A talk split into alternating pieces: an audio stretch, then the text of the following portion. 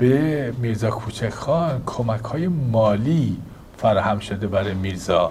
این کمک های مالی از کجا می اومد شما می‌دونید؟ یه مقداری که در حقیقت شبیه مصادره بود و دخوازی بود یعنی از کسانی که توانایی. مالی داشتن و امکانات داشتن و مالکان بزرگ بودن رو تحت فشار قرار می‌دادن بعدشون می‌گرفتن.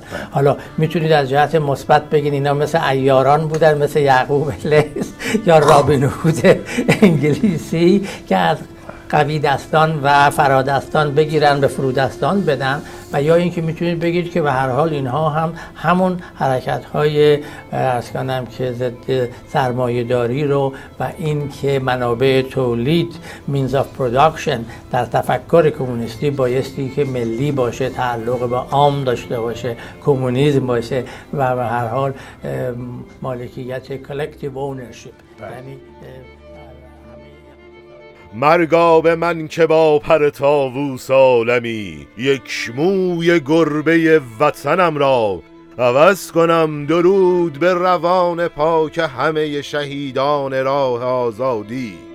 درود به همه مردم شریف ایران. شما شنونده پنجاهمین اپیزود پادکست ایران و انقلاب هستید که در روز شنبه 22 مهر ماه 1402 با روایت من. مجتبا شایسته منتشر میشه. خب همونطوری که توی اپیزود قبل قول دادیم این اپیزود قراره به سراغ بحث های تحلیلی تاریخی و جامعه شناسی بریم.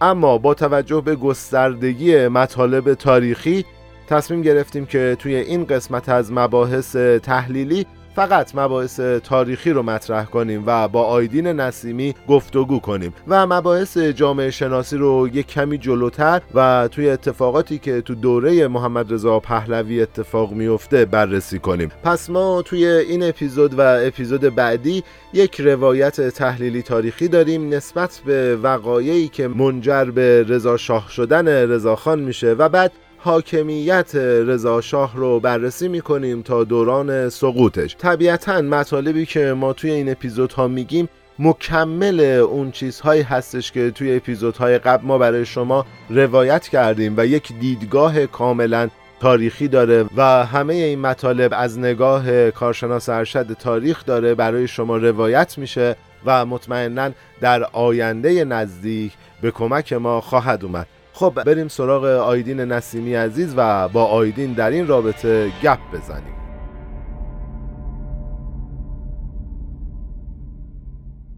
خب همونطوری که قول داده بودیم توی اپیزود قبلی که تحلیل تاریخی داشتیم روی مسائل شاه شدن رضاخان حالا دوباره می‌خوایم بریم به ادامه اون مسائل و ببینیم که چه اتفاقاتی افتاد که رضاخان تبدیل به رضا شاه شد و دوران حکومت رضا شاه تا سقوط رضا شاه رو با هم دیگه بررسی کنیم. پس دوباره رفتیم سراغ آیدین نسیمی عزیز و از همون جایی که کار تموم شد رو می‌خوایم شروع کنیم و بریم جلو و ببینیم که چه اتفاقاتی افتاده و از نگاه تاریخی مطالبی رو مطرح کنیم که احتمال داره ما توی اپیزود هامون بهش نپرداخته باشیم و همینطور توی سیر شکلگیری انقلاب 57 اهمیت داشته باشه و در نهایت هم می‌خوایم به اون رویداد مهم برسیم. خب آیدین جان من می‌دونم که خیلی سرت شلوغ بود و اینها و ما دوباره غروب جمعه توی حالا شرایط مهمونی و اینا داریم با هم دیگه صحبت می‌کنیم. اولا که ازت ممنونم که زمان گذاشتی و داریم با هم صحبت می‌کنیم و دوما که شروع کنیم دیگه. همه چیز دست شما بفرمایید. من سعی می‌کنم کمتر حرف بزنم. ممنونم مشتاق جان. منم سلام عرض می‌کنم. خدمت شما و همه شنونده های پادکست. امیدوارم مطالبی که ما تو اپیزود قبلی صحبت کردیم به کار خیلی اومده باشه. اگر خاطرتون باشه شما و شنوندگان عزیز جنبندی ما توی پایان اپیزود یک رسید به جنبش جنگل. پس ما استارت صحبتمون رو با جنبش جنگل شروع می‌کنیم. حالا میریم جلو ببینیم تا جایی که وقت داشته باشیم صحبت می‌کنیم و به یه جنبندی دیگه می‌رسیم با هم. خیلی ممنونم ازت تایدیم بریم. خواهش می‌کنم. خب همونجوری که می‌دونید جنبش جنگل بزرگترین جنبش مسلحانه تاریخ معاصر ایران حساب میشه به لحاظ زمانی و مکانی. جایی که کشورهای فرامنطقه ای رو هم حتی درگیر خودش می‌کنه. اسم میرزا کوچک خان اسمش یونس بوده و نام پدرش بزرگ بوده و در زمانهای قدیم کسانی که یعنی بچه ها و فرزندانی که اسم پدرشون بزرگ بوده رو کوچک صدا می‌کردن. به همین دلیل به یونس میرزا کوچک می‌گفتن توی تاریخ. میرزا در سال 1259 هجری شمسی از یه خانواده خورده مالک به دنیا میاد و در سال 1300 هم شهید میشه. در کودکی سواد اولیه رو توی مکتب آموزش می‌بینه و در نوجوانی به صورت نیمه کاره وارد حوزه علمیه های رشت میشه. 22 سالش بوده که مشروطه شکل می‌گیره و جذب مشروطه میشه. در فتح تهران هم که مجاهدین این کار رو انجام میدن میرزا جزو اردوی شمال بوده و بعد از فتح تهران یه جایگاه خاصی بین انقلابی ها پیدا می‌کنه. زمانی هم که مجلس دوم با التیماتوم روس بسته میشه میرزا تو رشت ساکن بوده. حالا اینا میگذره و به جنگ جهانی اول ما می‌رسیم. تو جنگ جهانی اول یه سری شرایط به وجود میاد که میرزا نبرد مسلحانه رو پیش بگیره مخصوصا در برابر روس ها توی این بازه زمانی نقاطی که تو شمال کشور مهمتر از بقیه بودن دو سه تا شهر بودن که خیلی کلیدی و مهم بودن. یکیش لاهیجان بوده که معروف بوده به بیه پیش به زبان گیلکی و یکیش رشت بوده که بیه پس می‌گفتن که این دوتا شهر از قدیم با هم یه کلکل و درگیری داشتن. از دور قاجار به بعد رشت به لحاظ اهمیت جای لاهیجان رو می‌گیره. و یه شهر دیگه هم توی این تقسیم قدرت اضافه میشه که اهمیت پیدا می‌کنه و اونم فومنه. حالا باز توی همین بازه یعنی زمانی این زمان زمانیه که هنوز روسا کنسولگریشون رو افتتاح نکردن تو ایران. توی این بازه روسا همیشه یه شخصی رو توی ایران داشتن به نام تاجر باشی یا به زبون خودشون می‌گفتن آگنت که کارای کنسول رو این آگنت انجام می‌داده. و در همین زمان انگلیس ها هم یه فردی رو توی جنوب ایران داشتن به نام وکیل باشی. باز ما داریم دخالت دوتا کشور رو اگه حواست باشه می‌بینیم. یعنی انگلیس ها تو جنوب یه وکیل باشی دارن یه فردی به وکیل باشی دارن. روس ها هم توی شمال کشور یه فردی به تاجر باشی دارن. اولین خواسته میرزا با یه مقدار که قدرت می‌گیره اولین خواستش اخراج نیروهای بیگانه از ایران بوده و بعد از اون خواهان استقرار یک نظام اسلامی در ایران بوده. بنابراین می‌تونیم بگیم که میرزا یه نگرش ملی مذهبی یا ملی دینی داشته. و به خاطر همین نگرش میرزا این شخص به سمت دولت های محور یعنی آلمان و اتریش و عثمانی که مسلمون بودن گرایشش به دولت های محور بیشتر میشه. و از این به بعد بیگانه به اتباع انگلیس و روسیه و فرانسه اطلاق میشه. نیروهای میرزا به طور کلی دو تا نیروی عمده داشته و نفوذش بین این دوتا گروه اصلا بیشتر بوده یا دو قش که عبارت بودن از توی شهرها تجار خورده پا و توی روستاها خورده مالکا. حالا چرا این دوتا قش یا گروه تشکیل دهنده اصلی نیروهای میرزا بودن. دلیلش اینه که تجار خورده پا به دلیل اینکه خواهان قدرت اجتماعی بیشتری بودن به میرزا گرایش پیدا کردن. خورده مالک هم به این دلیل که نفوذ و حمایت روسیه از بزرگ مالک ها بیشتر بوده و همچنین اینکه نمی‌تونستن به حکومت مرکزی ضعیف گرایش پیدا کنن به میرزا پیوستن. بنابراین در سال 1293 شمسی ایدئولوژی ملی دینی ایجاد میشه و نیروی موثر اجتماعی اون این ایدئولوژی هم میشن خورده تجار و خورده مالک ها حالا از این زمان به بعد همه چیز مهیای حرکت مسلحانه علیه بیگانه هاست مخصوصا روسیه.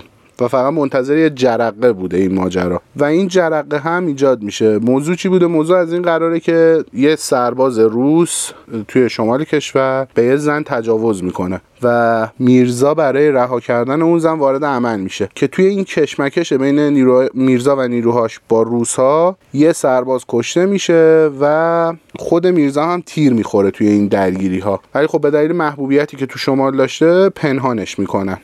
حالا یک گروه دیگه هم هستن به غیر از خورده مالکا و خورده تجار که به عنوان گروه سوم به میرزا گرایش پیدا می‌کنن و اونا هم کیان کردا هن. این کردا کیان؟ این کردا کردای مهاجرن که به عنوان کارگر فصلی از 20 سال قبلتر از این ماجرا. یعنی بخش عمده ایشون تبعید شده بودن به شمال و کارشون هم کتیراچینی و گونچینی بوده. که اینا میان توی رشت و شهرهای اطرافش ساکن میشن و بعد از شکلی قیام جنگل و نهضت جنگل به میرزا گرش پیدا می‌کنن که اغلبشون هم کرد کرمانشاه بودن. و با گذشت زمان این کردها بین خودشون یه سری بزرگایی پیدا می‌کنن که بهش خالو میگن یا دایی.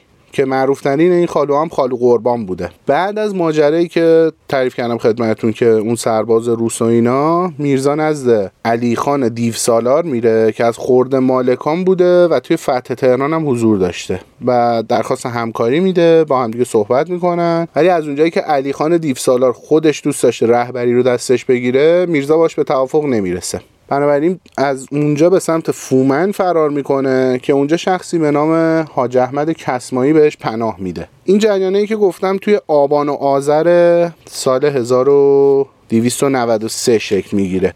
حاج احمد کسمایی به میرزا پناه میده و زیر پروبال میرزا رو می‌گیره و با هم خیلی اخت میشن و حملات کوچیک میرزا از این سال شروع میشه. تمام مشروط خواهان از تمامی نقاط علل خصوص آذربایجان به سمت میرزا جذب میشن. میرزا از سال 1294 رسما کاراشو و حمله هاشو شروع می‌کنه. اولین حمله و کارش هم این بوده که حمله می‌کرده به بزرگ مالکان. و اینا کسایی بودن که تو این بازه زمانی پرچم روسیه رو رو خونه هاشون میذاشتن. و حمله ها به خونه های و ملک های اینا شروع میشه و بعدش میرن سراغ منزل تجار بزرگ. اولم حمله ها خیلی چیز خاصی نبوده. خیلی بیشتر به صورت آزار اذیت بوده. یعنی حمله می‌کردن یا آزار اذیتی داشتن و طرف فقط یه ذره اذیت می‌کردن که حساب کار دستش بیاد. ولی بعد از این زمان یواش یواش حمله های مسلحانه شدت بیشتری می‌گیره و یه ذره قوی تر میشه حمله ها حالا چرا به اینا میگن جنگلی به این نهزت افراد میرزاتون که توی جنگل بودن و کار خودشون رو از اونجا شروع کردن و مقیم در جنگل بودن اسمشون به عنوان جنگلی سر زبون افتاد که کنسول روسیه هم تو رشت فکر می‌کرده که جنگلی مش راهزنن. یعنی اینا فقط قصدشون قصد نیتشون راهزنیه. ولی یواش یواش فهمیدن که جنگل یه جریان ضد روسیه. آیدی من اینجا می‌تونم یه سوال بپرسم؟ بفهمی. اگه اینطوریه پس چرا میرزا کوچک خان یه نامه‌ای که من دیدم بالای نامه هاش تو سربگش نوشته سازمان کمونیستی شمال ایران فکر کنم اگه اشتباه نکنم. می‌رسیم به اونجا. می‌رسیم, می‌رسیم. پس آره, آره، چون اینجا آره. داری میگی مخالف روساس یهو یه چیزی اومد تو وجودم. خیلی خوب. نه نه جلوتر جلوتر میریم و من اینو توضیح میدم و خودتون متوجه میشید. ممنونم. خواهش می‌کنم. تا سال 1295 جنگلی ها سراسر رشت رو تصرف می‌کنن و رشت به تنها شهر آزاد شده به دست آزادی خواه تبدیل میشه و انبوهی از آزادی خواهان به سوی رشت روانه میشن. در این زمان تجار بزرگ به سمت تهران حرکت می‌کنن و به دولت مرکزی برای آزاد کردن رشت از دست میرزا و یارانش فشار میارن از جمله کسانی که در سال 1295 به رشت میره برای کمک به میرزا احسان الله خان بود که ما قبلا اسمشو گفتیم. این فرد توی کمیته مجازات هم بوده. احسان الله خان بعد از مدتی تبدیل میشه به یکی از رهبرای اصلی جنبش. این فرد به شدت ضد انگلیسی بوده و عقاید شبه سوسیالیستی داشته که با اندیشه های میرزا خیلی سازگار نبوده. به همین دلیلم نیروهای موثر اجتماعی احسان الله خان و کردا و توده های شهری و روستایی تشکیل میدن. از سال 295 1295 عده خیلی بیشتری به میرزا گرایش پیدا می‌کنن. از جمله عده از ژاندارم ها و نیروهای آلمانی و اتریشی. از قبل از سال 1294 هم امپراتوری عثمانی به دلیل اینکه میرزا اعلام کرده و من خواهان استقرار حکومت اسلامی ام برای میرزا و یاراش توپ و اسلحه های مختلف میفرستاد. حالا می‌رسیم به یه تاریخی که تو کشورهای اطراف ما اتفاقای تاثیرگذاری میفته که توی جنبش جنگل هم تاثیر گذاشتن. در سال 1296 یا مارس 1917 حکومت موقت کرنسکی توی روسیه رو کار میاد. که این نیروها تو ایران هم بودن یعنی مستقر بودن. بعدش با روی کار اومدن لنین چون شعار لنین می‌دونین که شعار نان صلح آزادی بود. تصمیم می‌گیرن که تمام نیروها رو از کشورهای اطراف و کشورهای دیگه خارج کنن. و باز می‌دونید که توی این زمان دو تا ارتش توی روسیه وجود داشته دیگه. یه دونه ارتش سرخ بولشویکی بوده و یه دونه ارتش سفید یا مونشویکا که سلطنت طلب بودن. با به قدرت رسیدن رفقای مسلکی احسان الله خان که گفتم خدمتون یه ذره تفکرات سوسیالیستی داشته. قدرت احسان الله خان توی نهضت جنگل یه ذره بیشتر میشه. درگیری دوتا ارتش یعنی سرخ بولشویکی و سفید سلطنت طلب از سال 1917 تا 1920 به اوج خودش می‌رسه. که این درگیری ها تو دو تا جبهه با خیلی بالا می‌گیره. یکی سوئد یکی قفقاز. سال 1918 نیروهای دنسرویل انگلیسی هم اطراف قزوین بودن. دنسرویل می‌خواسته نیروهای خودشو باز من فقط تکرار کنم اینا انگلیسی هان یعنی سال 1917 تا 20 ارتش سرخ و سفید روسیه با هم خیلی درگیری داشتن. نیروهای دنسرویل انگلیسی اطراف قزوین بودن. و می‌دونید که انگلیس ها طرفدار سلطنت طلبا بودن. دنسرویل می‌خواسته نیروهای خودشو برای کمک به ارتش سفید به قفقاز بفرسته و این نیروها هیچ راهی نداشتن. جز اینکه از پل منجیل و پل منجیل قلمرو میرزا بوده. از این پل عبور کنن. دن سرویل هم درخواست مذاکره میده با میرزا در حالی که احسان الله خان که نفر دوم جنگله 100 درصد با این قضیه مخالفت می‌کنه. و میرزا یه قراردادی میبنده با انگلیس ها که اولین ببین من به چند تا اشتباه میرزا کوچک خان اشاره می‌کنم. حالا شاید خیلی هم خوششون نیاد. ولی اینا خب ثابت شده متونش موجوده. بزرگترین اشتباه و اولین اشتباه میرزا کوچک خان همین قراردادی بوده که با انگلیس ها میبندن. و قرار میشه که میرزا اجازه بده انگلیس ها از گیلان عبور کنن و حفاظت نیروهای انگلیسی از منجیل به بالادست توسط نیروهای میرزا باشه. در ازای این قضیه انگلیس ها هم قول قرار می‌ذارن که آقا حاکمیت میرزا به گیلان رو به رسمیت بشناسن. مرداد سال 1297 انگلیس ها از بغداد هواپیمای مونتاژ شده به ایران آورده بودن و به محض اینکه از منجیل عبور می‌کنن و نزدیکی های فکر کنم امامزاده هاشم که می‌رسن هواپیمای انگلیسی بلند میشن و تمام مواضع میرزا و روستاها رو بمبارون می‌کنن. یعنی باز ما داریم خلف وعده دولت خارجی یا نیروهای خارجی رو می‌بینیم. یعنی میرزا باشون یه قرارداد مودت میبنده یه قراردادی میبندن که آقا باشه ما امنیت شما رو تامین می‌کنیم شما از قلمرو ما عبور کنید به جاش ما رو به رسمیت بشناسیم. انگلیس هم میگه اوکی. ولی به محض اینکه از قلمرو میرزا عبور می‌کنن هواپیماهاشون رو بلند می‌کنن تمام مواضع میرزا و روسا رو بمبارون می‌کنن. و این اولین باره که مردم ایران هواپیما می‌بینن که خیلی جا با تعجب با صدای اون میان بیرون. و نکته ای که جالبه توی این زبان میگن که نیروهای میرزا کوچک خان سی نفر بوده و نیروهای انگلیس سه هزار نفر. شما تفاوت نیروها هم جالبه که بدونید بنابراین مرداد 1297 اولین ضربه کاری به جنگل وارد میشه که دو تا پیامد داره. یکی اینکه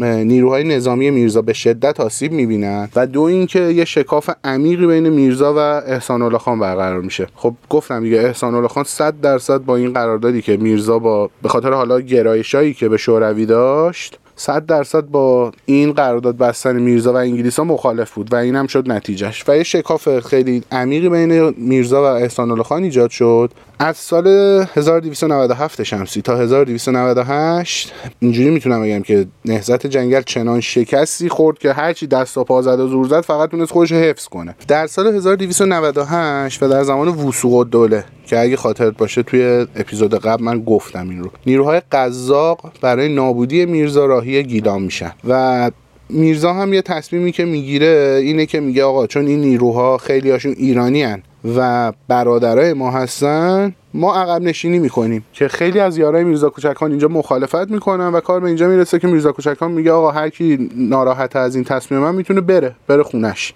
این میشه دومین اشتباه میرزا کوچکخان یعنی جلوی نیروی قزاق و نیروی حکومت مرکزی در نمیاد. از مرداد آره درسته از مرداد تا مهر و آبان 1298 بسیاری از نیروهای میرزا کوچکخان کشته میشن و در سال 1298 رشت به دست قزاق ها میفته و حاج احمد کسمایی هم که از یارای میرزا کوچک خان بود تسلیم میشه و خیلی از مقرهای میرزا کوچک خان رو به حکومت مرکزی معرفی می‌کنه یه جورایی میرزا رو لو میده. یکی دیگه از یارای خیلی نزدیک میرزا کوچک خان که دکتر حشمت بوده یا نزدیکترین یار میرزا به عبارتی بوده خودش رو تسلیم می‌کنه و این بنده خدا هم خیلی گول می‌خوره. یعنی میگن که آقا حکومت مرکزی به جنگلی ها اماننامه میده خودتون رو معرفی کنین ما اماننامه بهتون میدیم و هیچ کاری باهاتون نداریم و جوریه که هر کی خودش رو تسلیم می‌کنه همونجا میکشنش. افراد احسان الله خانم که عقب نشینی رو قبول نمی‌کنن. اصلا نمیپذیرن عقب نشینی کنن. توی این بازه تو رشت فردی به نام سردار معظم خراسانی از طرف وسوق داده حاکم میشه و از این زمان به بعد علنا اعلام می‌کنه که آقا هر کس حتی امان نامه هم داره باید کشته بشه. یعنی هر کس با امان نامه هم میاد جلو میکشنش تیربارنش می‌کنن. از سال 1298 و با به قدرت رسیدن سردار معظم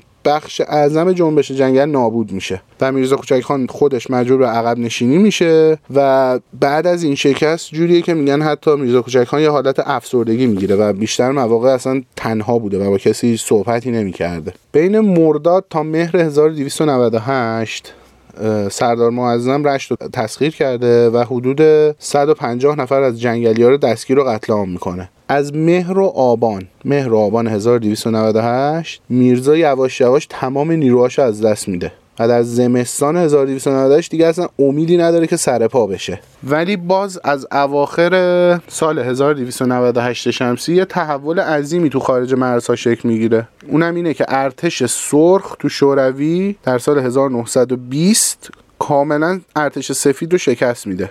و انگلیسی هم که همراه ارتش سفید بودن اونا هم شکست می‌خورن و به همراه دن سرویل که گفتم خدمتتون تا انزلی عقب نشینی می‌کنن و روسان به دنبال اونا میان. این دقیقا به لحاظ شمسی سال 1299 میشه.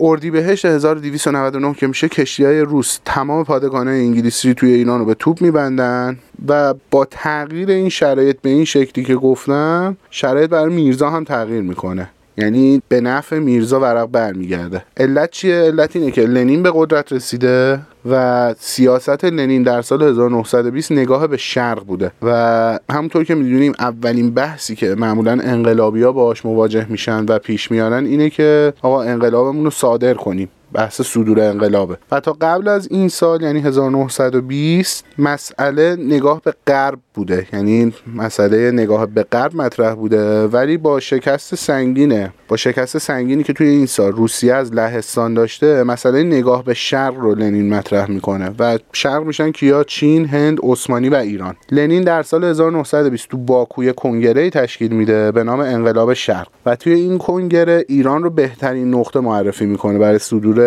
انقلاب. و هدفش هم تشکیل حکومت شورایی تو ایران بوده. به خاطر همین ارتش سرخ و با همین اندیشه به انزلی میفرسته. و بهترین فردی که برای انجام هدف خودشون می‌بینن میرزا کوچک خانه در سال 1299 شمسی روی عرشه کشتی با میرزا دیدار می‌کنن. یه دیداری دارن اونجا نمایندگان لنین. و قرار میشه که یه نیروی ائتلافی با هم تشکیل بدن برای تسخیر مجدد گیلان. این نیروها عبارت بودن از میرزا کوچک خان و یاراش حالا تعداد یاراش هم که خیلی کم شده بود احسان الله خان و خالو قربان به همراه کردا و تعدادی هم از اعضای فرقه عدالت ایران که بعدها تبدیل میشه به حزب کمونیست ایران. یه گروه دیگه هم کنار اینا بودن که ارتش سرخه اینا با هم یه ائتلافی قرار میشه تشکیل بدن و برای تسخیر مجدد گیلان اقدام کنن. این چند گروهی که بهتون گفتم با هم یه کمیته انقلاب ایران تشکیل میدن و تو تاریخ 13 خرداد رشت رو تصرف می‌کنن. تاریخ 15 خرداد سلطنت توی رشت ملغا میشه و جمهوری سوسیالیستی شورایی ایران با سرکمیسری میرزا برپا میشه. و فکر می‌کنم این میشه جواب اون سوال شما که فرمودید که آقا میرزا کوچک خان پس چجوری نامه هاشو با سربرگ شوروی می‌زد یا کمونیستی می‌زد؟ پس دیدیم که این ائتلافی که با هم داشتن باعث شد که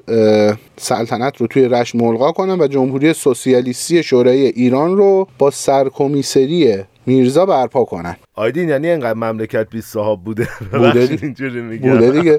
می‌بینیم بوده دیگه. الان زمان احمد شاهه بله. یعنی ما یه حکومتی داشتیم که یه جای کشور یکی اومده برای خودش دولت تشکیل داده. بله بله دقیقا همینه. دقیقا همینجوریه. من یادم تو همون روایت های اون موقع که داشتم میخوندم می‌گفتم که چپ ها اون موقع چپ نمی‌گفتم ببخشید اصلاح طلبا. اصلاح طلبا اون موقع می‌گفتن که ما نیاز به یه شاه مستبد داریم. یعنی انقدر وضعیت خر تو خر بوده که اون اون حرفو زدن. یعنی الان داری همین حرفو میگی خب؟ دقیقا همینطوره. کمیسرهای مختلفی هم بین افراد میرزا و بعضی از افراد فرقه عدالت انتخاب میشن. مثلا مثل به اسم کمیسر داخله کمیسر پست و تلگراف. این کمیسرها در اصل حکم وزیر رو دارن کمیسر جنگ و حالا چند تا کمیسری دیگه. میرزا به دو شرط سرکمیسری رو قبول می‌کنه. شرط اول تبلیغات ضد مذهبی نشه و درخواست جدایی دین و دولت رو اعلام می‌کنه. یعنی دین جدا دولت جدا. اما تبلیغات ضد مذهبی هم نباید بشه. و دو به زمین های افراد کاری نداشته باشید. هدف نهایی هم هدف نهایی این کمیته انقلاب ایران هم تشکیل شورا در تهران بوده. ولی خب این جمهوری کاملا متزلزل بوده و احسان الله خان و خالو قربان هم که سرشون اینجا بی کلاه موند و به هیچ قدرتی نرسیدن. یه ارتش هم تشکیل میشه به نام ارتش سرخ ایران. تاریخ 15 تیر یعنی یک ماه تقریبا بعد از تشکیلش به دلیل وفا نکردن روسا به قولاشون از بین میره و بعد از این داستان هم میرزا به نوعی قهر می‌کنه و دوباره میره تو جنگل. نه مرداد احسان الله خان و خالو قرمان تمام اداره رو تصرف می‌کنن و اسم این حرکتشون رو می‌ذارن کودتای سرخ و شروع می‌کنن به بگیر و ببند جنگلی ها مزارع تمام خورده مالکا و مغازه های تمام خورده برجوها هم می‌گیرن و میگن که آقا ما باید مزارع و عراضی اشتراکی بسازیم. ماه مرداد و شهریوریم الان و وسوق الدوله تقریبا تازه سقوط کرده و مشیر الدوله روی کار اومده. اگه خاطرت باشه ما به اینا یه اشاره هایی کردیم یعنی تاریخ ها مشترکه با اپیزود قبلیمون. مشیر الدوله روی کار اومده. و میرزا با روی کار اومدن مشیر و دوله یه ذره ارتباط برقرار می‌کنه با مشیر و دوله انگلیسی ها هم که در این زمان دیگه شده الان تقریبا اسفند 1299 مشغول اون کودتایی هستن که من باز میگم تو اپیزود قبلی گفتم ارزم به خدمت شما. به این بازه تاریخی که می‌رسیم یعنی 1299 لنین نسبت به مسائل ایران یه ذره بیتفاوتی نشون میده و مسائل ایران رو به کمیته قفقاز میسپاره. کمیته هم که دو سره بازی می‌کرده یعنی یه طرف با میرزا صحبت می‌کرده از یه طرف هم با حکومت مرکزی. دقیقا تو همین زمان شخصی به نام حیدرم اغلی معمور میشه برای سر و سامان دادن به اوضاع قفقاز.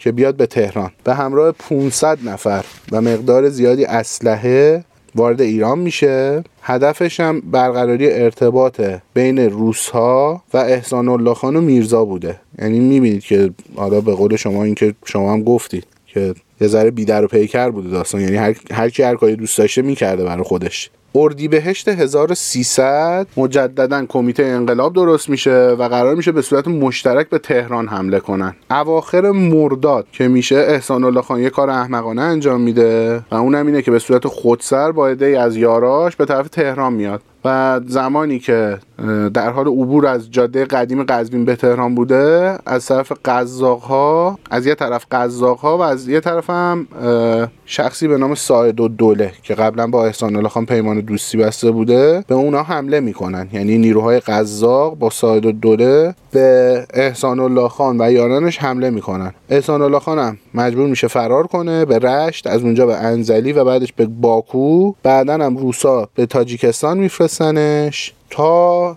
سال 1900 38 38 میلادی و در زمان استالین و همراه دو تا پسرش تو زندان کشته میشه. به این شکلی که گفتم احسان الله خان از صحنه قدرت حذف میشه یعنی میره کنار و تا حدودی خالو قربان جای اون رو می‌گیره. دلیل این کار احسان الله خان این کار خودسری که انجام داد چی بوده؟ دلیلش این بوده که قرار بود هفت مهر 1300 هیدرم اغلی برای برنامه ریزی بیاد و اگر هیدرم اغلی میومد قدرت مطلقه به دست اون میافتاد و فرد شماره دو می‌شد میرزا و هیچ قدرتی به احسان الله خان نمی‌رسید. یعنی 7300 هیدر مغلی قرار بود وارد بشه. از طرف قوای روس شخص اول می‌شد هیدر مغلی شخص دوم هم می‌شد میرزا کوچک خان و هیچ قدرتی به احسان الله خان نمی‌رسید. و اومد پیش دستی کنه حمله کرد به سمت تهران که بین راه قزاقا به خدمتش رسیدن. قرار بر این بوده که هفته مهر 1300 تو روستای ملا سرا هیدرمو و سایرین کرده هم بیان. اما میرزا تحت تاثیر صحبت های یکی از یارش به نام حسن خان آلیانی و اسماعیل خواهرزاده میرزا قرار می‌گیره و اونا بهش میگن که هیدر مغلی داره میاد که تو رو ترور کنه و دست و قصد به دست گرفتن قدرت رو داده. به همین دلیل یه اشتباه دیگه ای که میرزا می‌کنه به ملا سرا نمیره ولی تفنگچی های خودش رو میفرسته اونجا تفنگچی های خودش و تفنگچی های حسن خان آلیانی و اسماعیل خواهرزاده میرزا و گاوک یار این یار خارجی میرزا به صورت ناقافل به ملا سرا حمله می‌کنن که کردا اول عقب نشینی می‌کنن جنگلی ها هم ساختمون رو به تیر میبندن و بعد آتیش می‌زنن. هیدرم اغلی هم فرار می‌کنه. ولی به دلیل آشنا نبودن با جنگل بعد دو سه روز دستگیر میشه و توسط حسن خان آلیانی به آلیان منتقل میشه. از این تاریخ هفته مهر به بعد دیگه خبری از میرزا نمیشه. جنگلی ها به رشت میان تمام کمونیستا رو دستگیر می‌کنن و دقیقا عکس کودتای سرخ 9 مرداد 99 توی این زمان ارتش سرخ هم کامل کنار کشیده. و فقط سه تا نیرو هستن جنگلی ها و ها و فرقه عدالت. تو یکی از روزهای آبان ماه 1299 هم حسن خان آلیانی و یاراش حیدر مغلی رو تیربارون می‌کنن. یعنی نفر حکومت لنین در ایران رو تیربارونش می‌کنن. و از این زمان به بعد قدرت از دست میرزا خارج میشه و به دست تندروهای جنگل میفته و میرزا باز میره تو تنهایی و انزوای خودش. آیدی من اینجا یه برداشتی بکنم. اونم اینه که انگار اصلا میرزا به این بزرگی که می‌گفتن و توی تاریخ حالا حداقل من توی دوران مدرسه خوندم به این بزرگی هم نبوده. یعنی هیچ موقع نتونسته به طور مداوم آدم ها رو دور خودش نگه داره و حالا اشتباهات محاسباتی نداشته. همش اشتباهات استراتژیک بوده. چه حالا پیمان مودتی که با انگلیس بسته چه بعدا تو برخوردش با خالو قربان هیدرم مغلی. نه همه اینا نشون میده که اشتباهات استراتژیک زیادی داشته و اونقدر هم بزرگ نبوده که بزرگش کردن. اشتباه دارم. دقیقا همینطوره. دقیقا همینطوره. حالا من اینو میگم و ترجیح همینه که نباشه توی پادکست. حالا اینو دارم به خودت میگم. خیلی آدم با سیاست و جنگ بلدی نبوده. و تصمیمات خیلی اشتباهی هم گرفته. همینجوری که می‌بینی دارم میگم تصمیمات اشتباه زیاد داشته. خب ادامه بدیم؟ بریم. آره آره بریم بریم.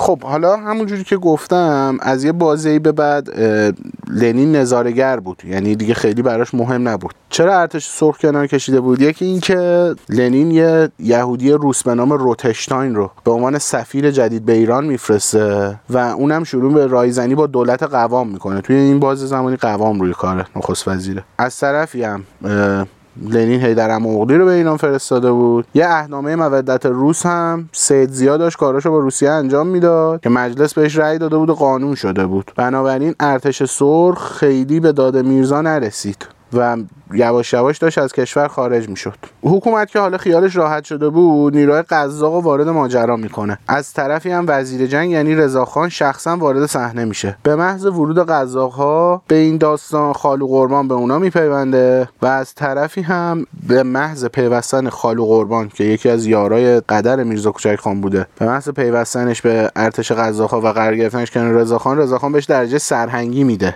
و معمول میشه که به جنگلی ها حمله کنه. این اتفاقات از هفت مهر تا یازده آذر رخ میده. میرزا از طرف یه شخصی خب همونطور که گفتم یه حالت افسردگی گرفته بود دیگه. هی نیروهای خودش رو سرپا می‌کرد جمع می‌کرد. باز با یه تصمیم اشتباه شکست میخوردن قتل عام می‌شدن. خیلی حال اوضاع روحی خوبی نداشته. از طرف یه شخصی به نام عظمت خانم فولادلو. به خلخال و بین ایل شاه سون دعوت میشه و میگه بیا اینجا ما حامی توییم. میرزا حسن خان آلیانی و گاوک. که پزشکی بوده و میرزا بوده هفتم یا هشتم آذر به سمت کوها میرن که برن سمت خلخال در بین راه یه سرمایه خیلی شدیدی میشه. میرزا هم از قبل یه مجروحیتی داشته. حسن خان بین راه از اونا جدا میشه. بعد از مدتی هم گاوک ازش جدا میشه. بعد از چند روز جسم نیمه جان میرزا دست تالشیا میفته. یعنی تالشیا میرزا رو پیدا می‌کنن سرش از تنش جدا می‌کنن و سر رو به دست خالو قربان میدن. اونم سر رو شخصا برای رضاخان می‌بره. پس خیال خیانتی شکل نگیره فهم می‌گفتن یاراش بهش خیانت کرده خب خال قر... خال قربان اصلی ترین یارش بوده دیگه. آها خی... نه من فکر می‌کردم که خیانت این شکلی بوده که مثل آقا محمد خان یهو همه میریزن تو چادرش می‌کشن بوده. نه نه نه نه. این که بهش پشت کردن این خیانت بله بله دقیقا دقیقا. آها متوجه شدم. و این میشه پایان نهزت جنگل. یعنی کشته شدن میرزا کوچک خان و جدا شدن سر از سنش. و سر رو هم شخصا خالو قربان که رفیق جونجونی و یار نزدیک میرزا کوچک خان بوده سرش رو تحویل رضا خان میده. تمام این ماجراهایی که من گفتم حالا همه اینا رو ما گفتیم که به اینجا برسیم. تمام این ماجراها که اتفاق افتاد به نفع رضاخان بود. چرا؟ چون اینجوری جا افتاد توی مملکت که رضاخان تجزیه طلبا و کمونیستا رو سرکوب کرده. و از این زمان به بعد رضاخان شدیدا مورد حمایت ملیگراها و مذهبی ها قرار می‌گیره.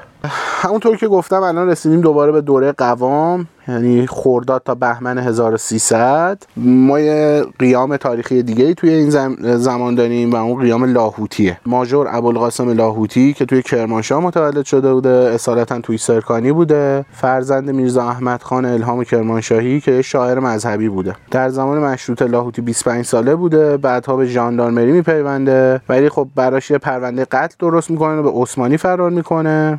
ارزم به خدمت شما. تو در زمان جنگ جهانی اول به ایران برمیگرده و کنار آلمان ها با روس ها می جنگه بعدها وقتی که روس ها به ایران میان دوباره به عثمانی فرار می‌کنه و اونجا یک کتاب فروشی باز می‌کنه. اوایل سال 1299 دوباره به ایران میاد و در زمان مشیر و دوله با درجه سرگردی دعوت به کار میشه. بعد از ماجرای شیخ محمد خیابانی که تو تبریز شکل می‌گیره لاهوتی برای ژاندارمری آذربایجان فرستاده میشه. سال 1300 سه تا جریان به لاهوتی کمک می‌کنن که سبب شکلگیری قیام لاهوتی بشه. یکی قیامیون بودن که طرفدار شیخ محمد خیابانی بودن خواهان ادامه راه اون انتقام خونش بودن. دو کمونیستا بودن زمانی که لاهوتی در عثمانی کتاب فروشی باز کرده بود با عده از کمونیستایی که با ماجرای جنگل درگیر بودن آشنا میشه و سه ژاندارما که دوستا و همکارای لاهوتی بودن و مخالفای 100 درصد رضاخان یعنی ژاندارما با قزاقا مشکل یه مشکل خیلی ریشه‌ای داشتن دیگه. لاهوتی کمیته انقلابی تشکیل میده و تبریز رو تصرف می‌کنه و اعلام می‌کنه که اینجا انجمن ایالتی تبریز تشکیل شده. بازم مشتاق جان ما شاهد اینیم که یه شخص یه جای قیام می‌کنه و برای خودش یه حکومت مستقل اعلام می‌کنه. ایجاد یه حکومت مستقل اعلام می‌کنه. رضاخان تمام نیروهای قزاق و معطوف آذربایجان می‌کنه و به اونا دستور میده که با تمام قوا قیام لاهوتی رو سرکوب کنه. لاهوتی به عرس فرار می‌کنه خودش رو به اون طرف مرزها میرسونه و رضاخان هم قصدش این بوده که تبریز برای همیشه از سر راهش برداشته بشه. خب ما تبریز شاید خیلی ماجراهای تاریخی بوده و رضاخان این نیت رو داشته که آقا تبریز رو برای همیشه نابود کنه یعنی از سر راهش برداره. به خاطر همین به مدت سه روز به قزاق‌ها اجازه هر کاری رو میده. یعنی شما آزادین هر کاری که دوست دارین بکنین. این هم قیام لاهوتی بود که سرکوب میشه. بنابراین قیام پسیان که ما تو اپیزود قبلی تعریف کردیم. توسط کردها قیام جنگل از داخل و توسط خودیها و قیام لاهوتی هم به راه راحتی از بین میره. یعنی از میان برداشته میشن و هر سه این قیام ها باز به نفع رضاخان تمام میشه و سرکوبش. و تو ذهن روشنفکرای دینی ملی و سایر روشنفکرا رضاخان کسی بوده که تمام شمال ایران رو به مام میهم برمیگردونه. یعنی رضاخان با سرکوب این قیام ها خدمت کرده به مملکتش و جلوی تجزیه رو گرفته. به خاطر همین تمام روشنفکرا مذهبی ها همه میشن طرفدار رضاخان از این به بعد ما گروه هایی رو که می‌بینیم حامی رضاخانن کیان ملیگراهان مذهبیان لیبرال دموکرات ها تجدد خواهان حزب سوسیالیست تجار بورژوان اینا همه طرفدار رضاخان شده یعنی به نوعی تمام قشرها تمام حزبها تمام لایه ها همه طرفدار رضاخانن. با روی کار اومدن مشیر دوله و دار دستش اعتقاد داشتن که رضاخان بعد سر کار باشه. ولی در چارچوب قانون حتی مصدق هم جزو این گروه بوده. یعنی اعتقاد داشته که رضاخان باید روی کار بمونه ولی در چارچوب قانون. در زمان مشیر و دوله جو مطبوعات خیلی باز و آزاد بوده به گونه ای که شدیداً بر علیه رضاخان یعنی عامل کودتا مطلب می نوشتن مجلس رضاخان رو برای استیزاه دعوت می‌کنه و رضاخان هم نمیره و چیزی که هستش تو کتاب میگن که جوابش این بوده که آقا دوست داشتم و هر کاری کردم خوب کاری کردم. من نمیام مجلس جواب پس بدم. یه بنده خدایی بود. آیدین رفته بود مجلس. می‌گفت شما من که می‌دونم مدرک چجوری گرفتی. آره، یادم موقع افتادم. دقیقا. میگه هر کاری کردم خوب کردم و دوست داشتم. بنابراین مجلس در صدد این برمیاد که رضاخان از از میان برداره یعنی حذفش کنن. ولی بین دو تا جلسه ای که مجلس داشته یه اتفاقی میفته تو خیابون صفی علی شاه اشرت کرده ای وجود داشته که دو تا خانم رئیس اونجا بودن. یکی از روزا دو تا کارمنده انگلیس به اونجا میرن و رضاخان با خبر میشه تمام نیروهاشو میریزه اونجا و همه رو جمع می‌کنن می‌برن کلانتری. بعد این ماجرا مجلس 180 درجه برمیگرده. سفارت انگلیس هم اون دو نفر رو به جرم اهانت به مقدسات ایران اخراج می‌کنه و از این به بعد رضاخان متوجه میشه که انگلیس هم دارن ازش حمایت می‌کنن. یعنی بعد از این ماجرایی که اتفاق میفته انگلیسی هم دارن ازش حمایت می‌کنن. یعنی دوست دارن که رو کار باشه و ادامه بده به کارش. مجلس هم در این زمان خود مشیر و دلار رو استیزاه می‌کنه. یعنی می‌بینی ورق چجوری برمیگرده با چند تا اتفاقی که به وجود میاد و ورق برگشتن ها. مجلس ورق برمیگرده. مجلس خوده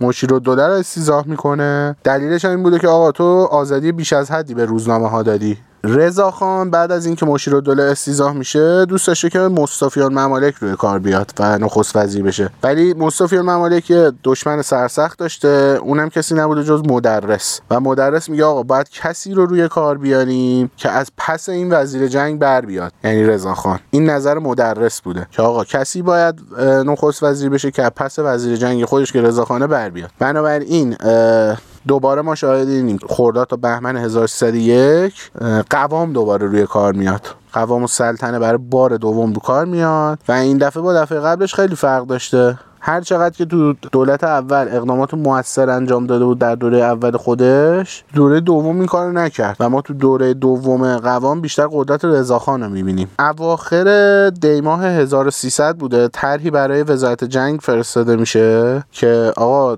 یعنی وزارت جنگ یه طرحی میده که آقا قزاق‌ها و ژاندارم ها باید تلفیق بشن. این دوتا دشمن خونی که با هم بودن یعنی نیروی قزاق و ژاندارم ها رضاخان میگه باید تلفیق بشن. در این بازه زمانی هم 5000 تا نیروی قزاق وجود داشته و 7000 تا نیروی ژاندارم هدف رضاخان از این طرحی که میده چی بوده؟ این بوده که آقا قدرت بیشتری به دست بیاره. 28000 نفر هم تقریبا از بیرون و از گروه های دیگه و افراد دیگه جذب کرده بوده. بنابراین یه ارتش 40000 نفری می‌خواسته رضا شاه برای خودش درست کنه. و این موفق میشه این طرح مورد قبول قرار می‌گیره و گفتم 5000 نیروی قزاق 7000 نیروی ژاندارم و 28000 تا هم نیروهای دیگه ای بودن که مجموع اینا میشه 40000 نفر که هد اینا و بالای اینا رضاخانه که یه ارتش 40000 نفری رو داره. یه لشکر به تهران نظارت داشته یه لشکر رو به آذربایجان میفرسته یه لشکر رو به فارس میفرسته یه لشکر رو به خراسان میفرسته یه لشکر هم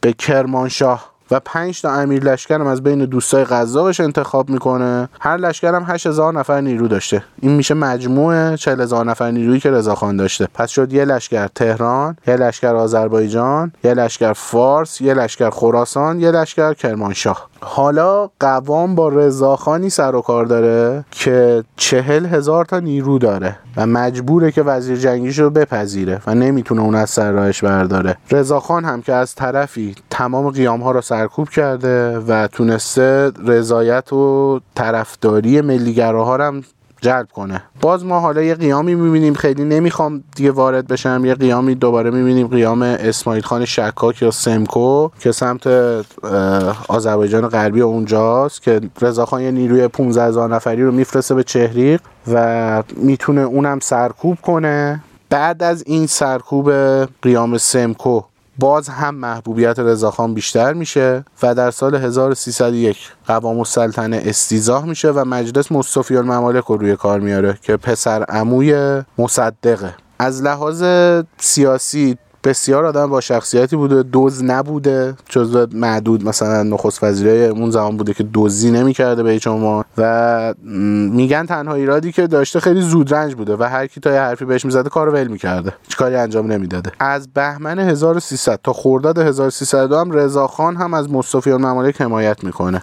و جناح مخالف مجلس بعد از این زمان به این نتیجه می‌رسه که آقا مصطفی ممالک رو استیزاه کنه. مصطفی ممالک میاد به مجلس شدید این سخنرانی عمرش رو می‌کنه و میگه آقا من نه آجیل می‌خورم نه آجیل به کسی میدم. و این چیزی بود که جناح مخالف خیلی دنبالش بود. جناح مخالف مثلا سرآمدش آقای مدرس بوده. خیلی دوست داشتن که مصطفی ممالک بره کنار. می‌خواستن دوباره قوام رو بیارن سر کار ولی مجلس قبول نکرد و مشیر و دوله برای بار سوم روی کار میاد. از خرداد از خرداد تا آبان 1302 مشیر دوله هم می‌دونست که خیلی ماندگار نیستش توی نخست وزیری. رضاخان هم توی این بازه دنبال این بود که سر قوام رو زیر آب کنه. برای اولین بار رضاخان توی این دوره ریاست شهربانی رو از سوئدی ها می‌گیره و به سرتیب درگاهی میده. کار اصلی سرتیب درگاهی هم چی بوده؟ پرونده سازی برای مخالفان رضاشاه یواش یواش ما از اینجا دیگه داریم پرونده سازی ها و قدرتگیری های رضاخان رو می‌بینیم که گفتم شهربانی رو میده دست سرتیب درگاهی و شروع می‌کنه به پرونده سازی برای مخالفاش. برای قوام اولین پرونده ای که می‌سازن برای قوامه و میگن که می‌خواسته شاه رو بکشه رضاخان دستور دستگیریشو میده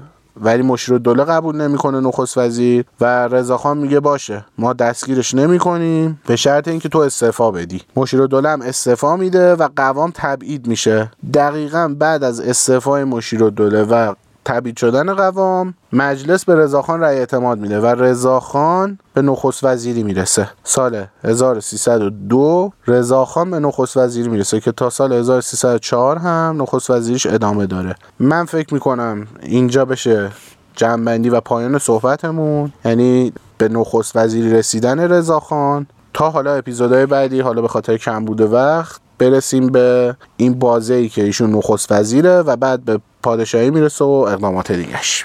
آیدین خیلی ممنونم ازت. من یه جنبندی کلی روی حرفات داشته باشم.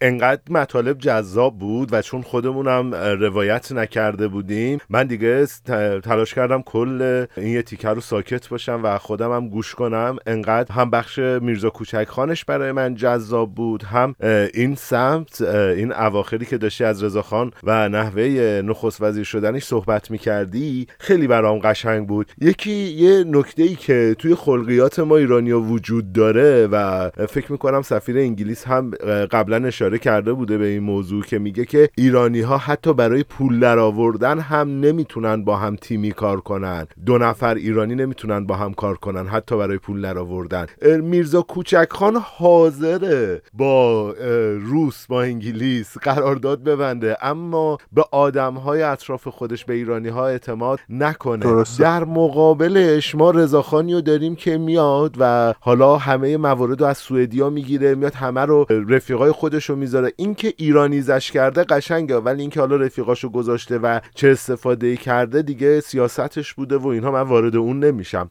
ولی می‌خوام بهتون بگم که اتفاقا اونجایی که ما به هم اعتماد می‌کنیم دست هم دیگر رو می‌گیریم و حالا واقعا از اون ذات ایرانی بودنمون فاصله می‌گیریم. برای یه هدف بالاتر ما قطعا موفقیت بهتری خواهیم داشت. اینو داشته باشیم حداقلش اون برداشت منه. حالا همه اون ناروهایی که انگلیسی ها زدن روس ها زدن ما تو اپیزود قبل در رابطه با دخالت ها گفتیم دوباره تو اپیزودهای بعدی صحبت خواهیم کرد. فقط به خاطر اینکه اینجا ما اپیزود بعدیمون می‌خوایم وارد محمد رضا شاه شیم احتمالا می‌خوام دوباره از آیدین قول هفته بعدی رو بگیرم. ما دیگه رضا شاه رو ببندیم یعنی حالا چه هفته بعد چه دو هفته بعد اصلا فرقی نمی‌کنه. می‌خوام روایت رضا شاه رو با آیدین توی هر چند تا اپیزودی که شده ببندیم بعد بریم سراغ محمد رضا شاه. چون داستان محمد رضا شاه داستان کودتایی که در پیش داریم ملی شدن صنعت نفت و, و و موارد دیگه داستانهایی که دیگه قطع می‌کنه موضوع رو. پس آید اینجا من قول حالا هفته های بعدو می‌گیرم. حالا هر چقدر که طول بکشه. انقدر جذابه و خوبه. می‌خوام قولش رو ازت بگیرم که ادامه بدیم. اوکیه؟ خواهش می‌کنم. من در خدمت شما هستم. فقط یه عذرخواهی مجددم از شما و شنونده ها بکنم. من خیلی سعی کرده بودم مطالب رو بچلونم. باز میگم مثل اپیزود قبلا من اولش و آخرش اینو گفتم. خیلی حرفات شاید تو در تو هی میشه تاریخ هی عقب جلو میشه. من سعی کردم که این بازه گسترده تاریخی رو بچلونم و چلونده شده شده این. یه عذرخواهی می‌کنم از شما و شنونده ها. اگر بعضی جا گنگ صحبت می‌کردم می‌رفتم جلو میومدم عقب و واقعا دست من نبود. به خاطر این بود که توی این تایم کم بتونم بگنجونم همه اینا رو. اتفاقا من یه چیزی بگم. این عقب و جلو رفتنه وصل کردن اتفاقات اون چیزیه که داره جذابش می‌کنه. حالا گنگ شدنش رو یه وقتایی با دوبار شنیدن آدم می‌تونه حلش بکنه. ولی به نظرم خیلی جذابش می‌کنه. اینکه متوجه میشی هر کاراکتر کجای پازل قرار می‌گیره. ما یه استوپی می‌ذاریم برمیگردیم عقب اون یکی کاراکتر رو میاریم. این تعریف کاراکتر رو به نظرم حالا خوبم هست حالا امیدوارم که جذابم بشه. خیلی ممنونم ازت. امیدوارم که حالا هفته بعد که از کنار خلیج فارس ضبط می‌کنم حالا آیدین تهرانه.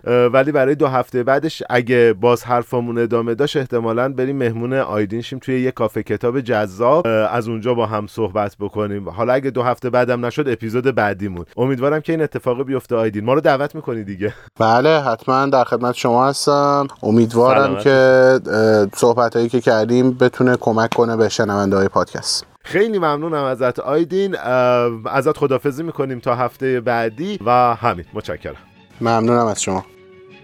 خب گزیده صحبت های من با آیدین نسیمی رو شنیدید و اتفاقاتی که افتاد. ما خیلی برگشتیم عقبتر اما واقعا به خیلی از مسائل ما نرسیده بودیم و آیدین خیلی خلاصه مطرح کرد. مخصوصا مبحث جنگلی ها و واقعا مبحث مهمی بود اتفاقاتی که افتاد. ما حیدر مغلی رو خیلی سریع گذشته بودیم و خودم خیلی جاها اتفاقاتی که برای میرزا کوچک خان افتاده بود برام جذاب بود وقتی الان شنیدم. باز تو اپیزود هفته بعدی دوباره سمت حکومت رضا شاه هستیم. می‌خوایم ببینیم چه اتفاقاتی داره میفته و قشنگ وارد یه قسمتی از روایت تاریخی بشیم که احتمالا ما و تیم نویسنده ما نتونسته بهش بپردازه. طبیعی هم هست. واقعا جنبه تاریخی گسترده است. با وجود اینکه ما نگاه های مختلف رو می‌خونیم ولی یه قسمت هایی از تاریخ رو قطعا ما ازش عبور کردیم که توی این اپیزودها داریم بهش می‌رسیم. خب از همه شما ممنونم که همراه ما بودید.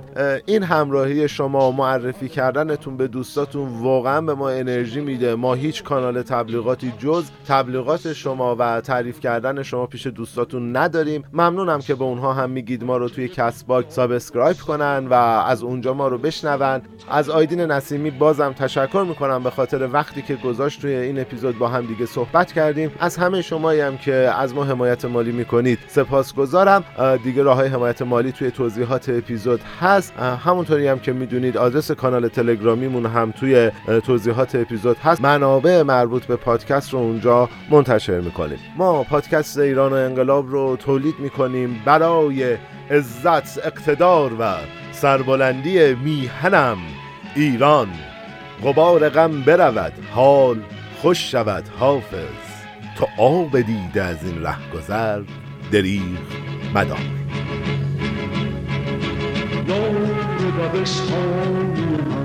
با من و همراه منی چوب الف بر سر ما بغز من و آه منی حق شده اسم من و تو رو تن اون تخت سیاه ترکه بیداد و ستم مونده هنوز رو تن ما دست بی فرهنگی ما هرز تمومه علفاش خوب اگه خوب بد اگه بد مرد دلای آدماش دست من و تو باید این پرده ها رو پاره کنه کی می‌تونه جز من و تو درد ما رو چاره کنه یاد دبستانی من با من و همراه منی چوب الف بر سر ما بغز من و آه منی حق شده اسم من و تو رو تن این تخت سیاه پرچه بیداد و ستم مونده هنوز رو تن ما.